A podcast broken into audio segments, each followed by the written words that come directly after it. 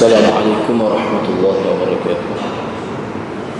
الحمد لله رب العالمين والصلاة والسلام على أشرف الأنبياء والمرسلين. نحمده ونستعين ونستغفره. قال رب اشرح لي صدري ويسر لي أمري واحلل عقدة من لساني يفقه قولي. الحمد لله kehadrat Allah Subhanahu wa taala kerana dapat bersama pada malam ini. InsyaAllah pada malam ini kita nak sambung uh, perbincangan hadis yang ke-40 uh, iaitu tajuk Adam al-Iqtirar bid-dunya mana tidak terpedaya dengan dunia ini. Uh, saya baca sekali lagi hadis ini عن ابن عمر رضي الله عنه قال أخذ رسول الله صلى الله عليه وسلم.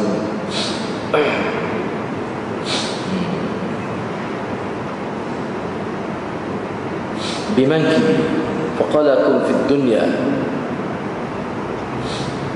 كأنك غريب.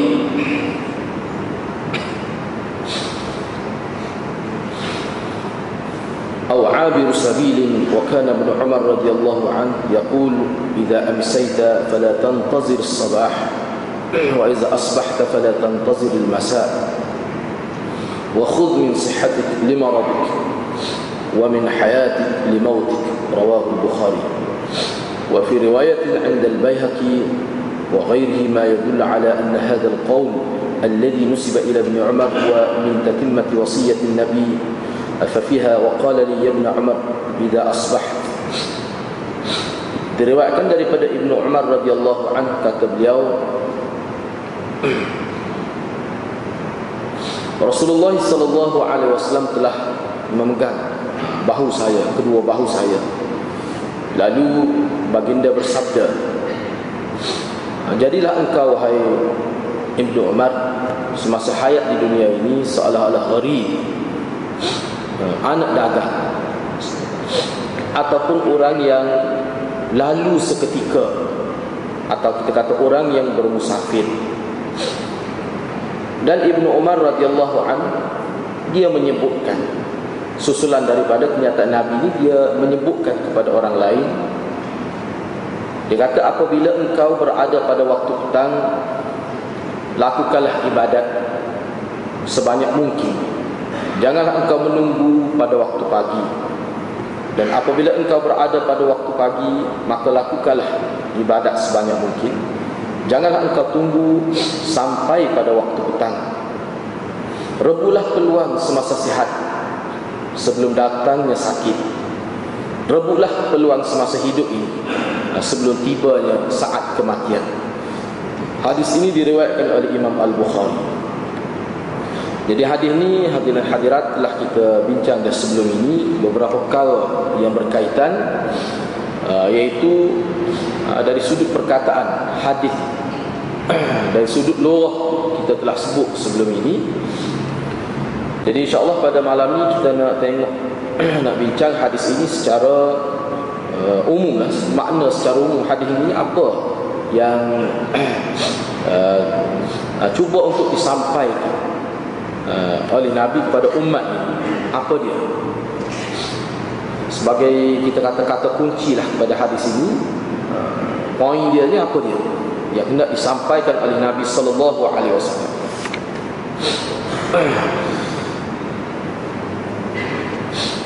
Jadi sebagai perbincangan berkenaan dengan hadis ini kalau kita tengok di awal hadis ini Nabi sallallahu alaihi wasallam cuba membuat perbandingan.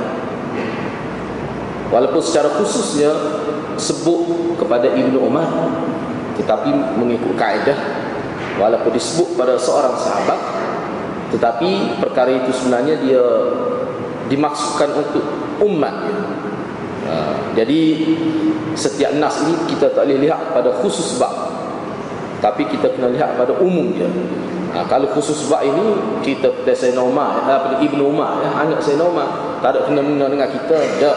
dalam kaedah dia uh, maknanya al-ibrah bi umum bi umumil lafzi la bi khusus sabab ha, itu kita pakai kaedah tu lah. Walaupun disebut khusus pada Ibn Umar tetapi apa ni pengajaran ini kita kena pakai lafaz dia secara umum. Jangan tengok sebab ha, asal dia jadi bila kita tengok sini kita nampak Nabi wasallam ni dia nak supaya kita menganggap hidup atas dunia ni jangan tempat jangan kita anggap sebagai tempat yang kekal. Jangan.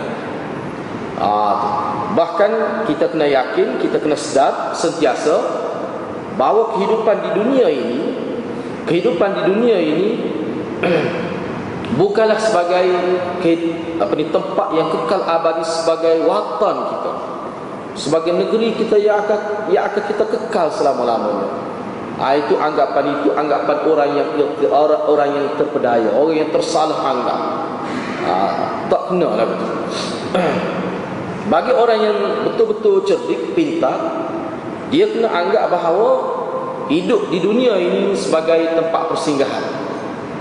Oleh itu, berdasarkan kepada hadis ini, Bila dia sedar begitu bahawa tempat ni bukan tempat kekal Maka sekurang-kurang Asasnya dua keadaan yang perlu menjadi uh, penilaiannya. Yang pertama Dia kena letak Dalam kehidupan dia Walaupun dia beli rumah lima ratus ribu Sejuta atau dunia Tetapi dia kena ingat.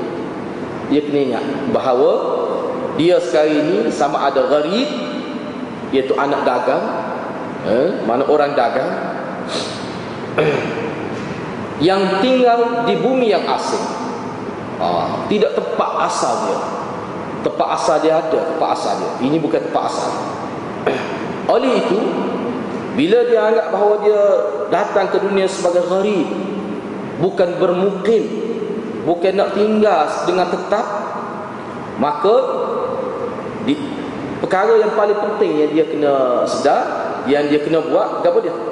Ha, dia sebut sini at-tazawwud liruju' ila watani dia kena membekalkan mencari bekalan yang secukupnya untuk dibawa pulang ke tanah airnya ke negeri dia. Ha, kita duduk atas dunia kita asal daripada syurga nak ha, Nabi Adam nak daripada syurga. Kita mari ke dunia ini sebagai perjalanan dan kita kembali semula ke hari akhirat itu. Jadi kita kena sedia bekal secukupnya. Ha, dia kena ingat gitu yang kedua, ha, lepas ni kita bincang dalam kesimpulan lah. Yang kedua, seseorang yang cerdik juga, seseorang yang pintar, dia kena menganggap dia ni sebagai orang musafir. Sebelum ni kita telah bincang dah gharib apa makna abirus habib tu apa makna. Dia kena menganggap dia ni sebagai orang musafir yang sentiasa bergerak, tidak pernah tidak tinggal menetap di satu-satu tempat. Bahkan dia sedang berjalan uh, untuk pergi ke satu destinasi. Uh, dia kena ingat lagu itu. Dan dia akan sampai, walau bagaimanapun dia akan sampai ke tempat yang dituju itu. Iaitu kematian. Iaitu kematian. Kukuk mana pun, dia akan mati. Siapa satu pikat dia akan mati. Dia kena ingat gitu. Yang mana mati itu merupakan proses perpindahan ke alam yang kekal. Uh, dia kena ingat gitu. Sebab itulah setengah-setengah ulama kata Gharib dengan Gharib dengan Abidu Sabi ini Dia ada makna yang sama. Nah, Kalau kita kata Gharib Anak dagang Makna dia tak sudah sini juga. Dia akan balik ke kampung juga. Ha, Boleh jadi kalau Gharib ni Lama lah dia duduk. Setengah ulama membezakan Gharib ni Mana duduk tu lama. Tetapi tak sudah juga Dia akan balik ke kampung dia juga. Ha, kalau musafir ni dia tidaklah lama sangat. Sebab dia bergerak dia berjalan. Tidaklah lama ha, Tidaklah lama. Tapi pokok mana pun Dia akan balik ke tempat asal. Gharib dan Abiru Sabir ni Macam mana pun kita faham kalimah tu? Kerana dia pelbagai pandangan ulama. Makna Gharib dan Abiru Sabir ni Tetapi ada satu makna yang sama Iaitu pulang ke tempat asal. Dia ada makna. Sama ada Gharib pun Ataupun Abiru Sabir semuanya bersifat sedang bergerak pergi ke satu destinasi yang bersifat alam baka itu alam kekal kekal alam. Dia tidak seperti mana dunia ini yang bersifat sementara. Oleh itu orang yang menyedar demikian maka dia juga kena men, men, apa ni mencari mengumpul bekalan untuk perjalanannya. Jadi bila kata dia bergerak tahun kadang-kadang pergerakan kita setengah tu 65 tahun tapi dia mati. Bila dia mati masuk alam barzah. Alam barzah itu pun tidak kekal. Ha, sebab dalam pengajian kita, dalam pengajian agama kita, alam barzah ni adalah tempat diperang manusia buat seketika. Dia bermula daripada zaman Nabi Adam sampai pada manusia terakhir sebelum kiamat bila dia masuk alam semua bila semua manusia masuk alam barzah dengan berlakunya kiamat ha, barulah berlaku kebangkitan dia tidak berlaku orang mati orang mati dulu maka dia bangkit dulu tidak dia bangkit serentak ha, itu dia perkara yang ha, disebut dalam ha, pengajian kita bak alam barzah alam dunia alam barzah alam akhirat ni ha, begitu. Seolah-olah mana daripada zaman Nabi ada sampai pada manusia terakhir ha, semuanya sebelum pergi ke hari akhirat dia mesti berada di alam barzah tu. Jadi selama mana alam barzah tu Allahu alam. Lah ha, kita tidak boleh sebut. Sama ada gharib ataupun abiru sabil maka kedua-duanya mesti menyiapkan bekalan untuk perjalanan mereka amat salah dikira sebagai satu kesalahan dan amat tidak cerdik seseorang yang memahami kedudukan itu dia tahu dia ni musafir dia ni musafir, sebab kita musafir. Sama ada kita naik kereta ke naik bin. Mana boleh kita beli barang banyak? Tak muat kita nak bawa sebab kita musafir. Bahkan kalau kita bawa barang banyak menyusahkan.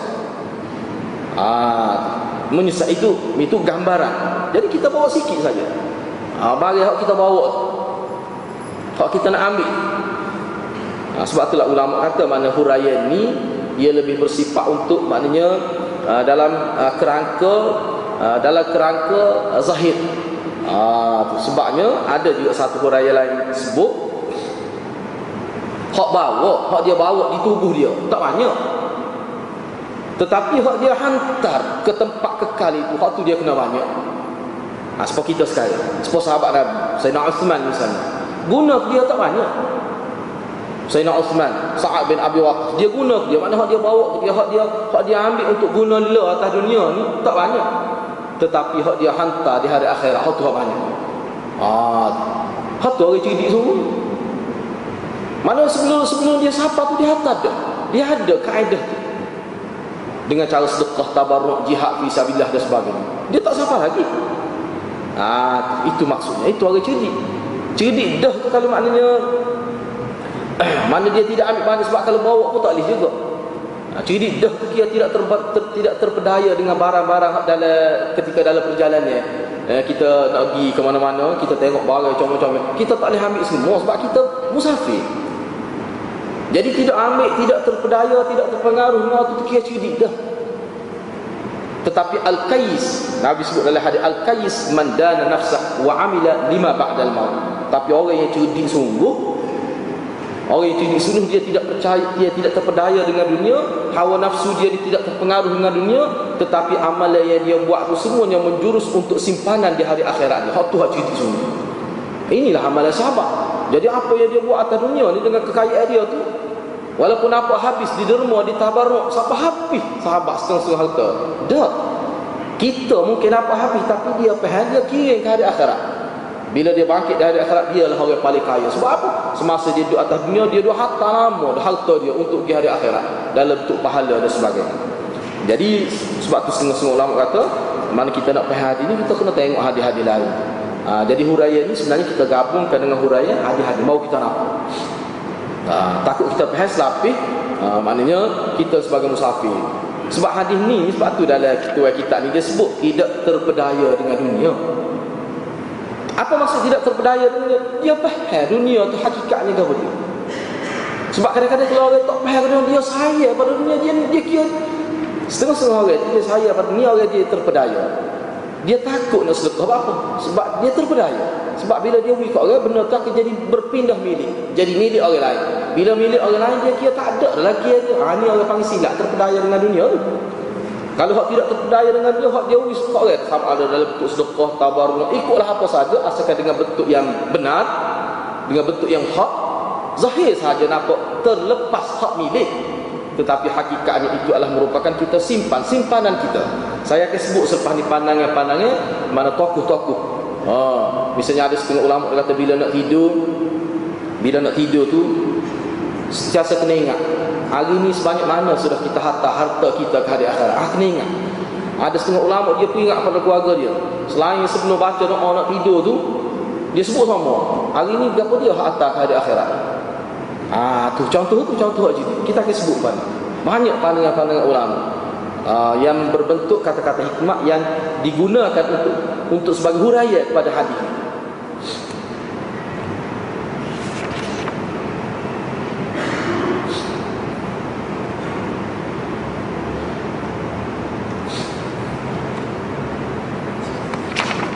Ah, itu makna umum hadis. Ha, secara umumnya, ha, itulah maksud hadis ni Nabi nak supaya kita jangan terpedaya dengan dunia. Ha, jangan terpedaya dengan dunia. maksud jangan terpedaya tu maknanya seperti yang kita sebut sana lah. Eh, jangan terpedaya tu sehingga jadi sahaya kepada hal itu. Ha, sebab tu Imam Ghazali uh, maknanya tulis khusus bak khusus hubud dunia wa karahiyat maut. Bahkan Imam Ghazali senaraikan antara penyakit kronik penyakit kronik manusia cinta kepada dunia dan bimbang takut kepada kematian. Hak ni ni adalah penyakit jiwa penyakit rohani. Ah hubud dunia wa karahiyatul maut itu. Dan ramai ulama guna tu tu. Cinta kepada dunia saya sehingga tidak sanggup berpisah dengan dunia. Ah jadi waktu penyakit kronik, penyakit yang menghalang manusia buat. Orang yang ada hubud dunia wa karahiyatul maut ni menyebabkan hati dia terikat dengan dunia, dia terhalang seribu kebaikan baru dia. Nak sedekah saya, bahkan dia nak buat hubungan dengan orang, nak bermuamalah dengan orang, nak berkahwin dengan orang, dia jadi takut. Apa? Takut orang minta harta dia, ah, takut orang minta sedekah dia mari pelbagai penyakit tu bila cinta pada dunia. Ah, sebab tu tak boleh. Sebab tu kalau kita tengok sahabat-sahabat Nabi Dia cari dunia. Tetapi dunia tu dihabiskan pada jalan Allah. Dihabiskan itu istilah dunia kita lah. Tapi benda hakikatnya tidak habis. Baik sekarang kita nak tengok Beberapa pandangan ulama Berkait dengan hadis. Dan juga kata-kata sahabat eh? Kata-kata sahabat. Perkara yang pertama sekali Kalau kita tengok dalam hadis ni Hadis Nabi sebenarnya pendek ya. Hadis Nabi ya saya apa ni Ibnu Umar yang Abdullah anak Sayyidina Umar tu. Dia kata Nabi pernah pergi dua bahu dia. Lepas tu Nabi kata kun fid dunya ka'annaka gharib aw 'abiru sabil. Ha. Tu je kata-kata Nabi dalam hadis ni. Walaupun dalam sunnah bahaki sebut hak hak Ibnu Umar sebut lepas tu merupakan uh, merupakan intipati daripada kata-kata Nabi juga. Tapi dia guna bahasa dia sendiri. Ha, misalnya lepas tu ke bila Nabi pergi kepala bau dia, Nabi kata jadilah engkau hidup atasnya sama ada gharib atau abir sabil. Ha, lepas tu Ibnu Umar pun dia hura kata-kata Nabi. Dia hura kata-kata Nabi. Dia kata kalau mu berada pada waktu kita janganlah tunggu pagi. Mana jangan lepas keluar. Di situ kita akan buat kesimpulan selepas ni lah. Dalam bahagian kesimpulan pengajaran hadis. Bila berada pada waktu pagi jangan tunggu kita buat selalu apa-apa ni. Jangan ditunggu, jangan ditangguh rebut keluar kita ketika ketika sehat ni buatlah semaksimal mungkin ibadat itu. Jangan jangan tunggu sampai bila sakit gak baru menyesal atau bila sakit nak buat. Bila buat pun tak sempurna. Dah bila sakit. Jadi hak ni ni yang disebut oleh Ibn Umar sebagai huraya untuk memberi penjelasan kepada mana sahabat yang lain. Kepada tabi'i yang minta pandangan dia tu. Ah gitu. Jadi kata-kata jadi kata-kata apa ni Ibnu Umar Abdullah ni inilah huraian kira-kiranya yang paling tepat tu ke mana? Nak menghuraikan maksud Nabi kun fid dunya ka'annaka gharib au abir sabil. Gapo dia? Jangan lepas peluang. Ada saja waktu yang sesuai sama ada subuh sehat sama ada uh, waktu yang kita boleh buat buat selalu sebanyak mungkin. Ah tu. Ah, ini dia panggil intipati dia yang disebut oleh ha, Ibnu ini. Ha, namun para ulama menghuraikan lebih lagi daripada itu. Kita tengoklah ini sebagai pandangan. Eh? Ha, kita nak berkongsi pandangan ulama.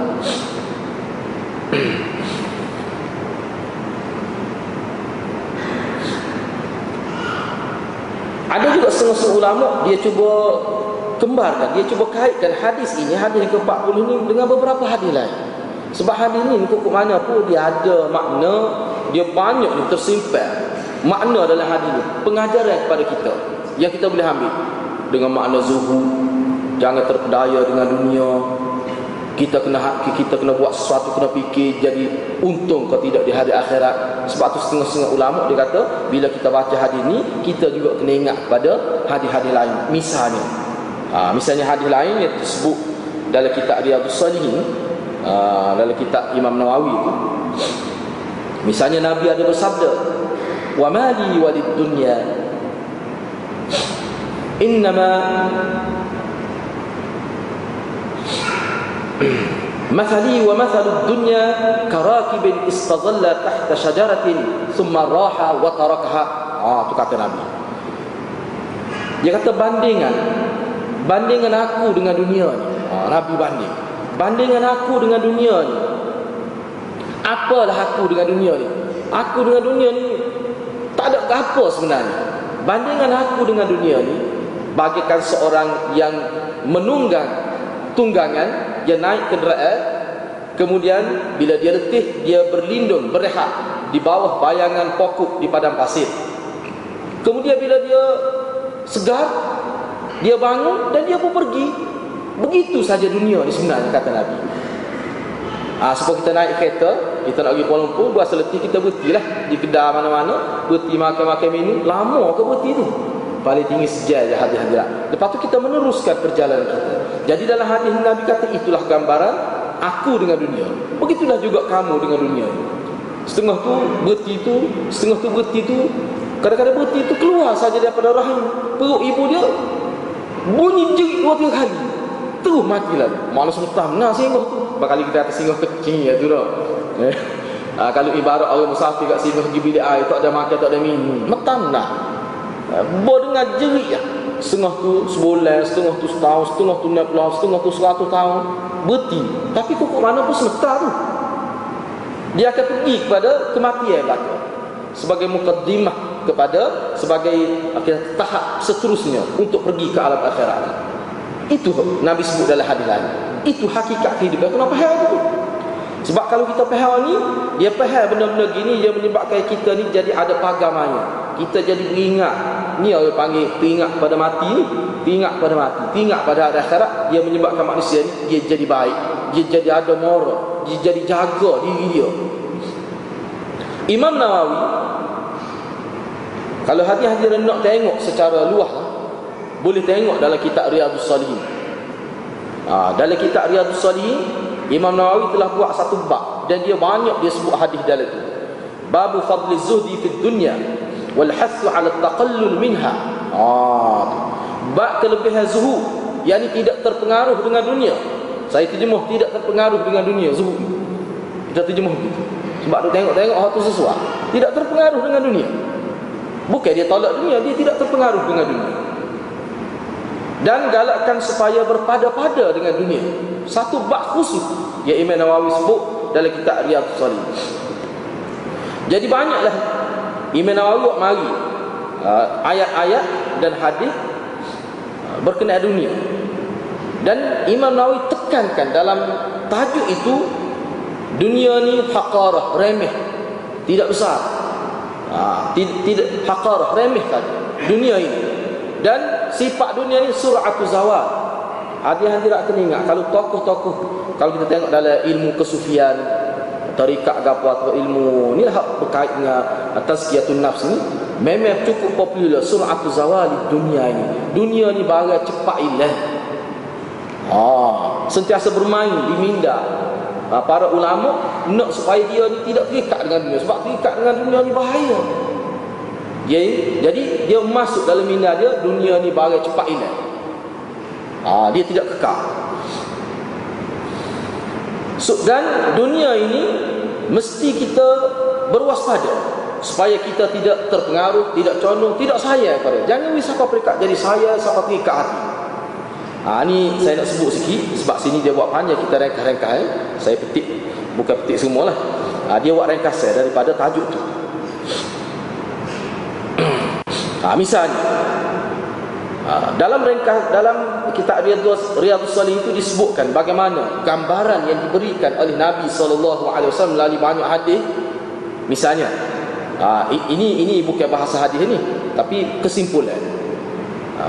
Mana gambar dunia dalam dalam tajuk tu, tajuk zuhud dalam kitab Riyadhah ni digambarkan dunia sebagai az-zar'u fi atwarihi min al-habbah ila al-hasid aw al-hashib.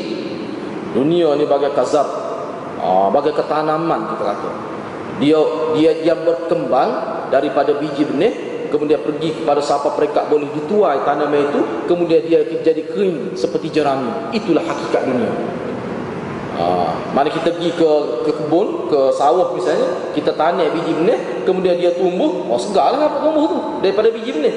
Kemudian sampai satu peringkat boleh dituai, boleh dipetik buah dia.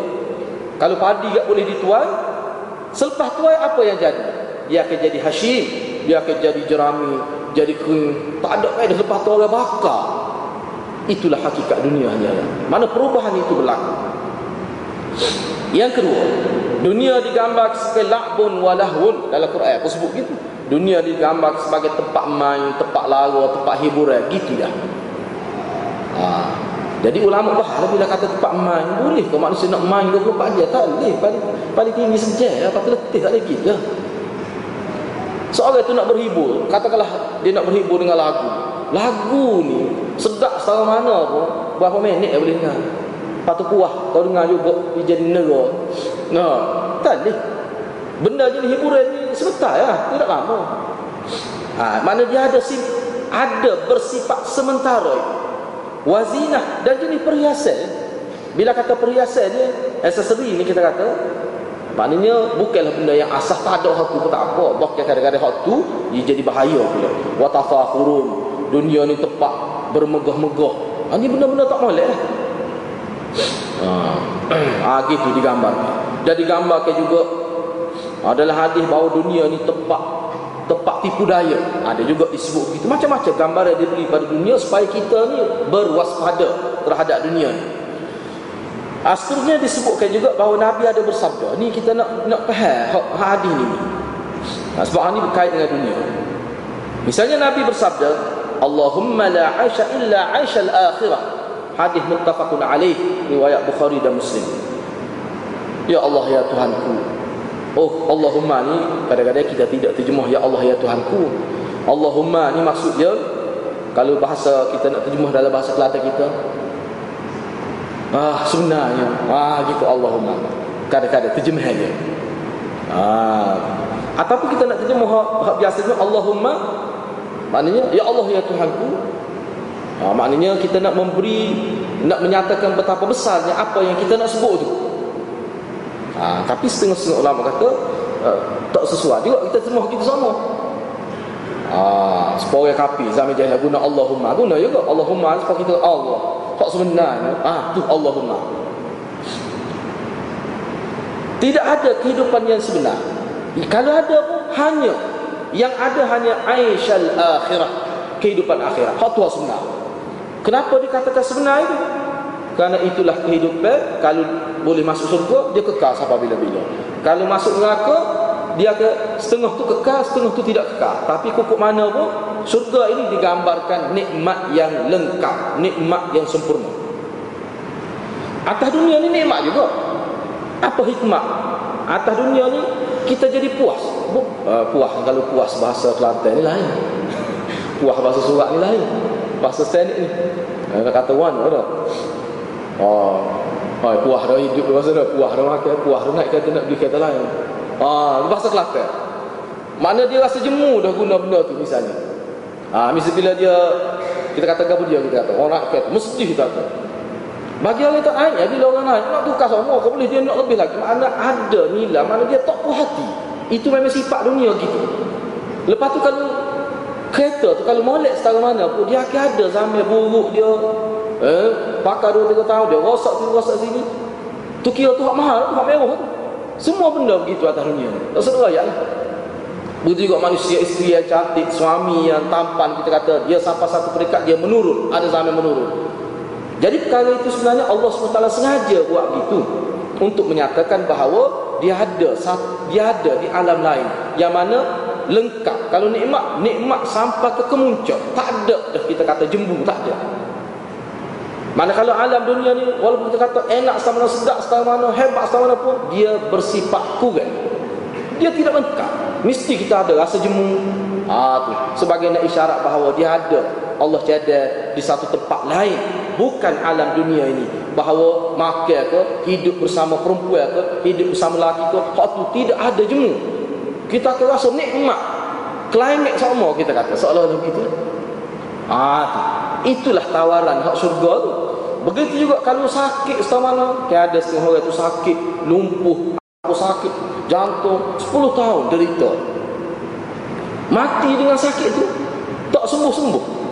Habis pitih berapa keping tanah dia jual? Sakit. Memang sakit.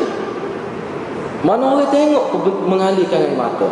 Tetapi ya, sakit itu dia berakhir dengan mati. Bila manusia itu mati maka tak ada rasa sakit itu ataupun kadang-kadang Allah beri kesembuhan bila sembuh tak ada rasa sakit itu memang sakit setengah orang kata sakit semua nak mati tapi, tapi bila Allah tarik sakit tak ada rasa apa-apa Ha, sebab cabut buat sakit.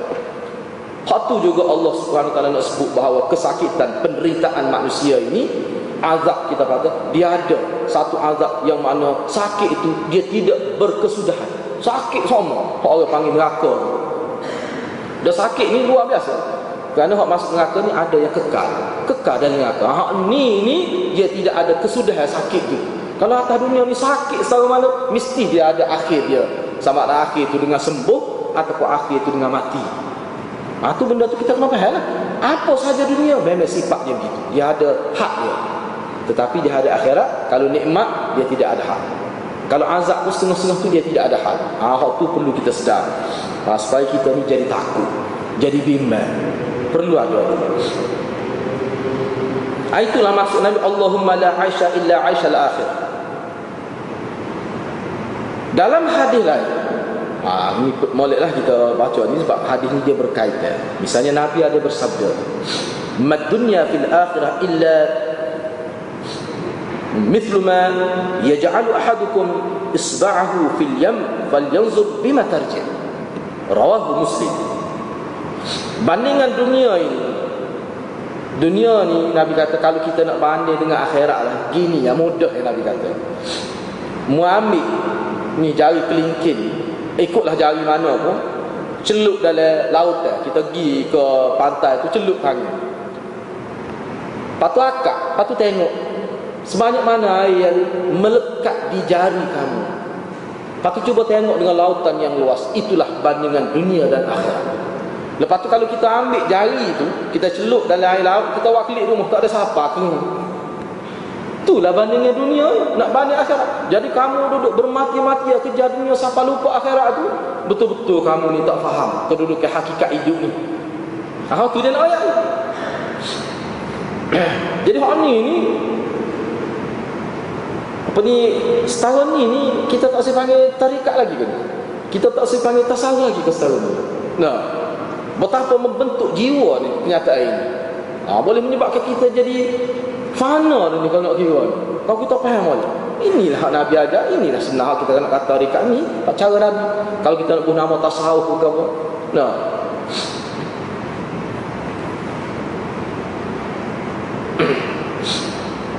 Kenyataan lain daripada Abi Hurairah radhiyallahu anhu. Kata Abi Hurairah, "Laqad ra'aytu sab'ina min ahli as-suffah, ma minhum rajulun 'alayhi rida' imma izar wa imma kisa qad rabatu fi a'naqihim faminha ma yablughu nisfa as-saqain wa minha ma ma yablughu al-ka'bayn bi yadihi karahiyatan an tura awra an tura awratuhu rawahu al-bukhari kata abi hurairah kata abi hurairah sebab dia ni seorang ahli suffah Abi Hurairah tak sampai pun tiga tahun berada bersama Nabi hidup bersama Nabi tetapi dialah sahabat yang paling banyak meriwayatkan hadis. Ha, dan dia ni antara sahabat yang paling dibenci oleh Syekh sehingga Syekh tulis kitab sebuah kitab khusus nak memburukkan apa bersungguhnya nak buruk sahabat ni sehingga buat kitab khusus Wah, sebuah kitab sebenarnya. Wah, saya diukur-ukur lebih setengah inci kitab tu tebal. Khusus nak buruk tentang Abu Hurairah. Mana kalau kita baca sampai habis kitab tu tu Supaya siapa kuasa Abu Hurairah? Tak ada nilai sikit Nah, itulah sahabat yang paling banyak meriwayatkan hadis. Cuba tengok apa. Sebab dia ni salah seorang sahabat yang sentiasa ikat perut kelaparan. Ah, duduk ngapa hadis-hadis Nabi. Lapar semua lah kira-kiranya memang betul tu. Memang dalam riwayat saya ada sebut kadang-kadang bila dia pergi Nabi, muka orang lapar. Hamba cuba hadis-hadis agama. Hak ni betul cerita ni. Tapi kat Syiah dia dia buat gambar dia bu. Abu Hurairah ni semua kalau Nabi ajak ke tiang Nabi, muka Nabi ni, perangai Nabi ni kalau dia makan mesti dia tidaklah semua tapi tak ingat semua lah kepada budak-budak yang duduk di anjung Masjid Nabawi tu sekitar 70 orang lebih tu ingat semua kalau makan kat wagi semua jadi Abu Hurairah muka dia tak ada hijau. Dia hijau dia kena duduk mengapa duduk bicara ilmu ni dia ni. Sebab tu dia ni tokoh akademik di kalangan sahabat. Ingat hadis paling banyak. Jadi oleh kerana dia ni tak kerja tidak apa apa pelajar sepenuh masa. Ah tu. Bok dia ni dia perang ke mana pun Dia perang ke mana Sebab tu kalau kita tengok setengah riwayat kata kadang-kadang 20 orang Kadang-kadang 20, 20 orang Macam-macam apa. Sebab dia pergi perang tu tidak pergi semua. Nabi tak pergi dia pergi perang semua pokok dia ni nah, Kalau orang ni pergi perang ni Lepas ni orang ni pula tak pergi Sebab dia ni Aset untuk menyebarkan agama secara khusus. Memang pokok dia ni Memang kerja dia mengajar. Kerja dia mengajar Kerja tu lah mana dia banyak ingat hadis tu. Abu Bakar tidak semuanya tu. Sebab apa dia terlibat dengan pemerintah mereka-mereka ni dia guna masa banyak. Tapi oleh kerana dia banyak meriwayatkan hadis maka syiah serai sehingga tulis kitab khusus sebuah kitab memburuk ke Abu Hurairah. Antara yang dikritiknya kata Abu Hurairah ni uh, kalau pergi rumah Nabi dia cak makan duk tinggal ke makan memang Abu Hurairah sebut aku akan pergi rumah Nabi tergambar lah nak makan. Muka bagi lapar. Tapi apakah tak boleh kita nak kata dia tidak ikhlas? Tak boleh. Dalam hukum Islam curi. Kalau lapar curi. Curi ki lapar tak pernah kerak tangan ada ada tak seraya. Islam ra'i benda-benda lagu tu. Ha, sebab tu kalau curi tengok dia tak ada sebab lah dia nak curi. Ha, baru kerak tangan ni dia banyak lagi lah benda-benda lainnya. Tapi kalau curi ki hanya dia jeri. Nak minum susu dua tiga lagi dia curi. Kalau sabit tak kena kerak tangan. Dosa itu tak dosa dosa dia tu sekal lepas tu pemimpin luar ke dia nah, banyak perkara dia kena tanya nah, pemimpin luar ke dia sampai ayat 8 mana pertanggungjawaban itu luar bukan dia saja. Ha, dalam konteks agama. Jadi benar-benar itu kita kena faham lah. apa kata Abi Hurairah? Dia kata aku tengok 70 orang ahli sufah termasuk dia. Dia kalau kita baca dalam uh, dalam kitab khusus dia dia sebut tentang ahli sufah ni di kawasan tempat dia tinggal tu dia buat macam sutuh gitu sikit. Penutup gitu ya. Tidur atas gitu ya. Apa dengan jami gitu ya ujung di sebuah masjid ni kan? Ini ruang utama ha, tepi tu luar. Gerak kaki lima beranda tu lah kita ni Selam, tambah sikit. Ha, sebab kita buat sepuluh rumah kita kita buat setuh kereta kita perheret sikit buat ada ha, gitu. duduk situ masjid lagi tu niat etikah boleh. Duduk situ tak ada rumah. Susah lah eh? Mana kalau kita baca cerita bubuk ni ni Macam mana kalau kita tengok dia kata Aku ni semua lapar Lapar ni siapa nak butuh orang Ni bubuk ahli sufah ni Tahu ni lah selepas Selepas Nabi wafat dia lah Mengembangkan agama di seluruh dunia ni. Lah bubuk ni lah. Ini orang paling aset negara sebenarnya. Dia lah. Tapi nak buat dia faham. Bukan Nabi pun kadang-kadang tak berasa apa Tak ada masalah. Oh kalau Nabi mahu eh, Kalau Nabi ni aset juta dia Berasa atikat lah. No. Berasa atikat lah. No. Kita nak makan tak cukup yang dia tu. No 230 juta awak rumah misalnya no. Ay, nengkak lah kita Tapi tak apalah Moga Nabi ni hadir-hadir Nabi ni lebih kurang ni ya Hidup benar Nabi. Tak jauh beza dengan sahabat dia. Kita kita yang akan datang Kenyataan Aisyah bagaimana? Kita kita Dia beri gambaran. Abu Hurairah memberikan gambaran Ahli Sufah ni. Mereka ni tak ada kain selimut, tak ada pakaian banyak. Kalau ada, kalau ada kain pun kita panggil selimut. Kalau ada pun, bila selimut nak tutup tekak, sebab kain selimut nak tutup sampai sekarang ni, akan nampak kaki. Akan nampak kaki. Setengah-setengah tu, dah kebetih nampak. Oh. Lepas tu takut nampak aurat tidur dia kekok. Kekok tu tangan duduk gitu. Baru tutup habis. Tu juga duk pegang, duk pegang kain bucu kain tu tepi takut buka. Nak nyerah tidur kalau gitu. Ah, ni lah pokok. Ah ni. Dia pokok ni lah yang kalau kita baca dalam sirah, pokok ni lah kira-kiranya menjadi ejek lah. Pokok kapi tengok. itulah nasib ikut agama. Susah. Ha. oh, tapi pokok dia jawab. Siapa dia kata susah? Dari sirup kami tak rasa susah. Tai apa ya kami gitu ya tai semaya kami tak tahu lah. Ha. tai tahajud kami bangun tahajud tak ada susah. Kamu kenapa susah. Kami tak ada apa ha, ni sahabat. Dia tanya siapa dia? Kata susah kita senang hati senang kita boleh beribadat boleh tahajud. Siapa pokok dia ni dia gambar dalam kitab syiah. Ni pokok dia ni. Dalam kitab syiah disebut. Oh dalam kitab nahjul balagh. Dia sujud semaya semaya tahajud. Ketika dia sujud lama dia sujud tu sampai jadi sakit tekak dia? Dia tahan dengan pipi. Duk sujud lama dia jadi sakit sini dia pun belok tok atas pipi. Bila rasa rasa rasa keras sikit tekak betul mula ni buat-buat ni dalam kitab syiah ada sebut Sampai saya Ali kata aku tak jumpa bawa mu lagu tu. Bawa Syiah kata nak saya Ali kata kepada bawa Syiah. Ni sahabat Nabi ni jenis biasa bila sujud lengah tu, lepas tu dia guna pipi pula. Waktu letih doa sujud. Baca ke dia lama ketemu. Ha ni bawa ni. Tak lapar tak saya kira. Hmm kita lapar maya budak lah. Ya. Ha, kalau lapar tak semaya. Tak tak talah. Tidak menjadi batu penghalang untuk dia. Sebab tu bila bawa kafir orang nyanyi dia, dia kata kami tenang. Bahkan hidup kami ni kami rasa paling tenang. Ah. Dalam riwayat Muslim, Nabi ada sebut. Ah ni dia cuba nak apa ni gabungkan makna hadis ni. Biar kita faham ad-dunya sijnul mu'min wa jannatul kafir. Dunia ni bagai penjara orang mukmin dan syurga bagi orang kafir. Maknanya di atas dunia ni memanglah kita kena terima hakikat atas dunia ni bukan semua kau kita boleh buat sebab hidup dalam je lah. Dia akan beza hidup dia seperti orang yang bebas di luar penjara itu. Boleh buat apa saja. Orang dalam penjara terbatas. Makan pun sekadar yang diberikan. Aktiviti pun cukup terbatas. Memang gitu dunia ni. Tapi kena ingat. Hak tak boleh. Hak kita tak dapat atas dunia ni kita akan dapat. Di hari akhirat. Bahkan lebih baik lagi. Astrulnya kata.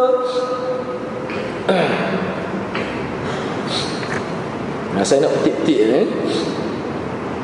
Ha ni. Ha ni. Ni saya ambil ni kira-kira ni ha, sebab dia banyak dalam ni. Kadang-kadang hak tidak menasabah tu kita tak petik lah. Saya nak ambil sikit lagi. Ha molek ni. Kata Ibnu Athaillah. Ha Ibnu Athaillah ni, Ibnu Athaillah. Ha kata Ibnu Athaillah. Innama ja'alha mahallan lil aghyar wa ma'dinan li wujudil aqdar tazhidan laka fiha ah dalam ada al-hikam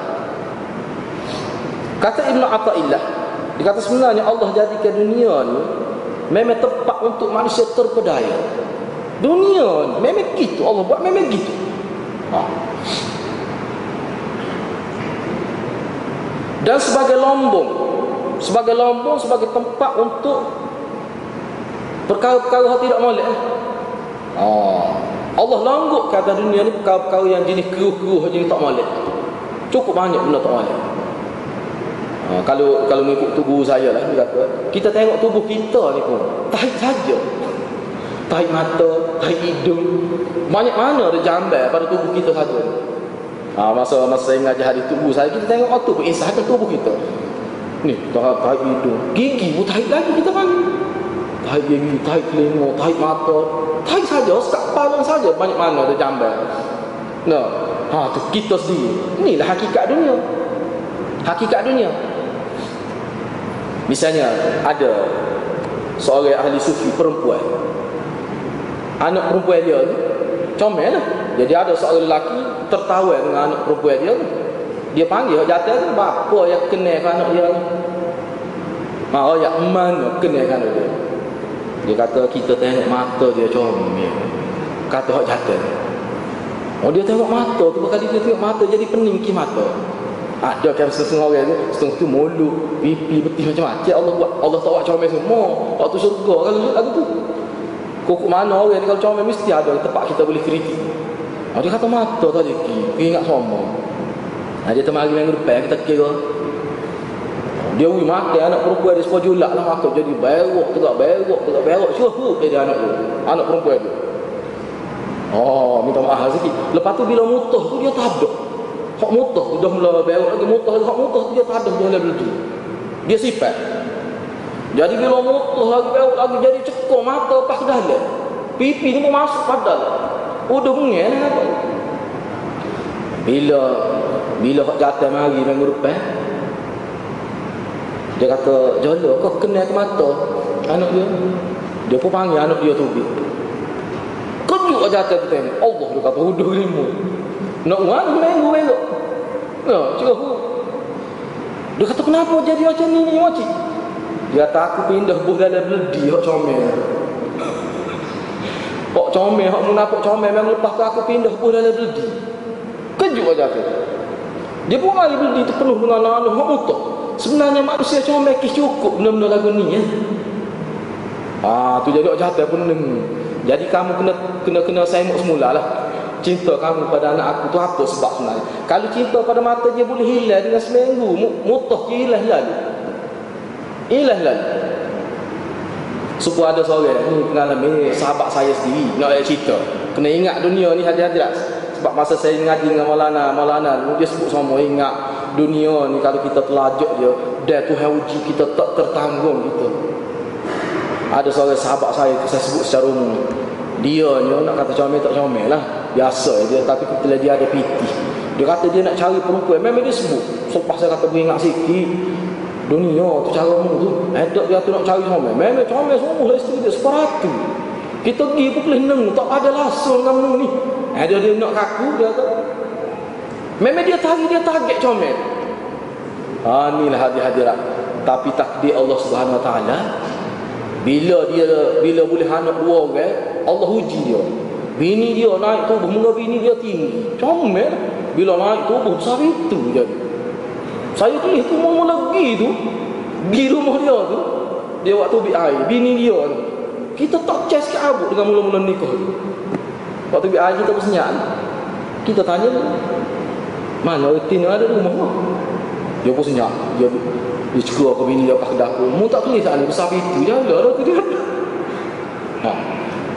Dia kata aku lah ni tak naik dia motor Kalau aku naik motor kenapa dia sore Nak pergi mana-mana bawa kereta Kalau orang tengok ke belakang Sepuluh dia sore bawa pada aku je bawa Lepas tu dia sakit kepala nak nikah lain Teh uji dia dia tak tak yang kau buat tak tahu. Ah tu. Sebab dia target comel bila jadi Allah buka, Allah jadi gemuk bini dia kan. Dia sakit jiwa, memang sakit jiwa. Dia tak bawa pergi makan gula apa dia tak bawa. Dia tak bawa pergi mana-mana. Nak gigi je. Ah tu. Lepas tu molek kalau tu dalam agama tak molek aja. Ah sebab itulah kena ingat ni benda jalan. Apa saja itu cuma satu contoh dalam bab perkahwinan. Banyak lagi benda lain kita boleh. Dia Tuhan nak uji kita tak tertanggung kita. Sebab tu jangan cari jangan doa dengan dunia ni biar pada-pada. Kalau tidak, alah, kalau kita dia Tuhan uji lelah kita. Tak lekat nak tahan kita. Ah ni pun begitu juga jadi jadi mok perempuan dia ahli sufi tadi. Jadi lelaki tu pun jadi mikir. Benar gitu ya. Rupanya kita ni hok jadi segar jadi gabon cukup lendai-lendai tu ya. Hok duduk di sebalik kulit tu. Bila tak ada hak tu, udus lah. Kata comel. Tu hakikat dunia. Tahu tu? Ah, tu itu hakikat dia.